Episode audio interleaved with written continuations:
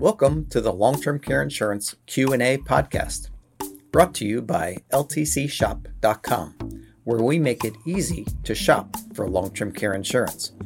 My name is Scott Olson. I'm your host and co-founder of ltcshop.com. I'm a certified specialist in long-term care insurance with over 25 years of experience in the industry. The goal of this podcast is to help answer the most common questions you have about long term care insurance and to help you prepare for the future.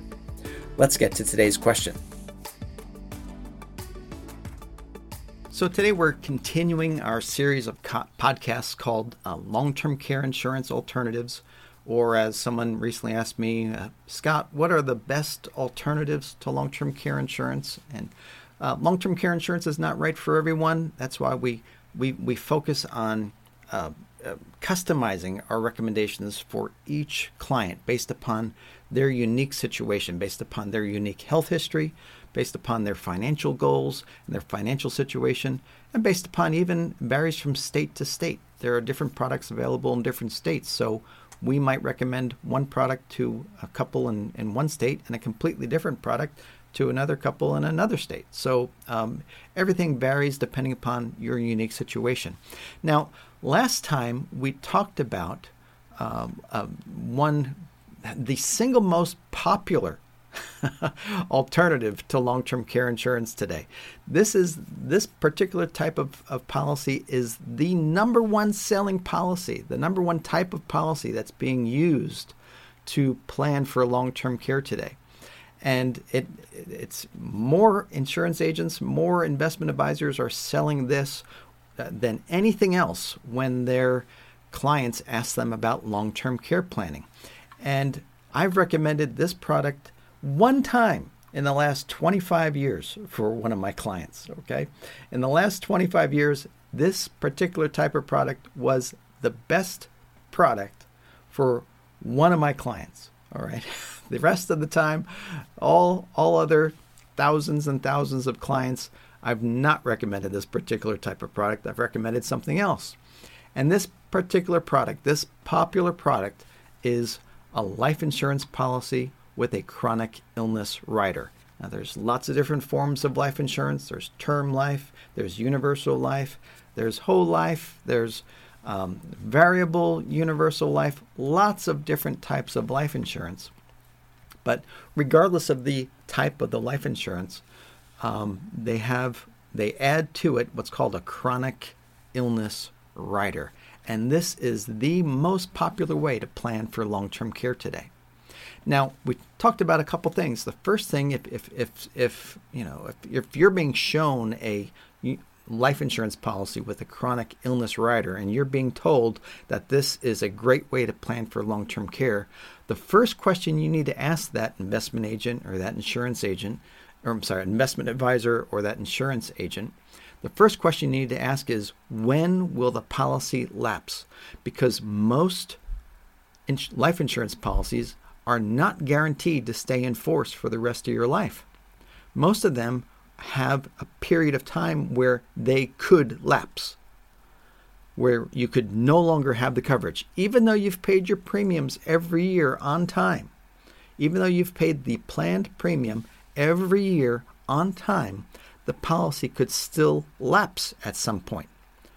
And and and so you need to ask the insurance agent, ask the investment advisor, when will this policy lapse? Or another way to say it would be for how for, for how long is this policy guaranteed to stay in force? If I pay this premium every year as planned on time, for how long is the policy guaranteed to stay in force? Not possibly stay in force, not projected to stay in force, but how long is it guaranteed to stay in force? That's what's critical, all right? Because you don't want to turn 80 and need long term care, and all of a sudden your policy lapsed, has lapsed because you've turned 80. And then you have nothing. If it lapses, you lose everything you've put into it. You lose the death benefit, you lose the cash value, you lose all the long term care benefits. So that's the question you need to ask when will it lapse? The next question you need to ask is what about inflation protection? Every time I look at one of these policies, there's no inflation protection, meaning that it the the death benefit um, the sorry the monthly benefit is a percentage of the death benefit. It's usually two percent, sometimes it's four percent, but the death the monthly benefit is a percentage of the death benefit. And if the death benefit is not growing, then your monthly benefit is not growing. And if your monthly benefit's not growing, it's not doing a good job of keeping pace with the increasing cost of care. Now, the third question, though, and this is what's what's really critical, and is that you need to ask the investment advisor or ask the life insurance agent, say, how will the death benefit be recalculated at the time of claim? Because that's what this chronic, these chronic illness riders do. Now, not all of them, but most of them. Okay, about probably for every hundred that I look at, about 95 of them have the way the chronic illness rider works is that it, it recalculates the death benefit at the time of claim. And when it recalculates the death benefit, and recalculating means lowers the death benefit, so it lowers the death benefit at the time that you make a claim for chronic illness or long term care. So it's recalculating the death benefit at that time and therefore it's lowering the death benefit, it's lowering the amount that it's going to pay you for each month. Now, why do they do that? Or how can they get away with that? How, why does it work that way? Because the chronic illness benefits, the monthly benefits that they that they promise in this policy, those monthly benefits are essentially just paying you the death benefit ahead of time. It's paying you the death benefit while you're alive, before you're dead. Okay? So it's paying the death benefit to you while you are alive. Now, the way that the insurance company looks at it, and that's so when you make a, a claim for this chronic illness benefit, when you invoke your rights that are given to you under the chronic illness rider, you're telling the insurance company, Give me my death benefit in advance. They say, No problem. We'll be happy to give you your death benefit in advance. But we have to give you the present value of your death benefit, not the actual death benefit. Now, what does that mean? Well, it means this. Let's suppose the death benefit is $200,000. And you say, Well, I have a chronic illness. I qualify for chronic illness benefits, therefore, I want my monthly benefit. And my policy says that my monthly benefit is 2% of the death benefit. Well, the insurance company says, well, you're not dead. you're not dead yet, but we're going to pay you the chronic illness. You're gonna, we're going to start to pay you the death benefit in advance. So according to your medical records that we just reviewed, you probably have another six years to live.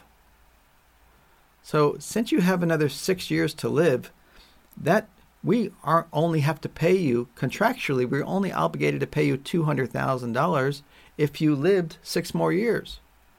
But since you're wanting the death benefit now in monthly installments, well, we have to calculate the present value of that 200,000. So that $200,000 that's that we have to pay you that we would have to pay you if you died 6 6 years from now. Well, in today's dollars, well that's really only worth about $160,000. Because we would be earning money on the 160,000, and it'd be worth $200,000 6 years from now. So, we're not going to pay you 2% of $200,000 each month. Instead, we're going to pay you 200,000 of 160,000. That's why I don't like chronic illness riders. Okay? Not only does it not have any inflation protection, but when you do make a claim, they they lower the monthly benefit that you thought you were going to get. That's why I don't like these. That's why I think it's a terrible way to plan for long term care. And yet, most of the policies that are being purchased today work like that. And it's a shame. So, that's we've talked about three of the reasons, three of the downsides to these chronic illness riders. Next podcast, we're going to talk about four more, but they're quick and easy, so we'll be able to get through all four pretty quickly. Until next time.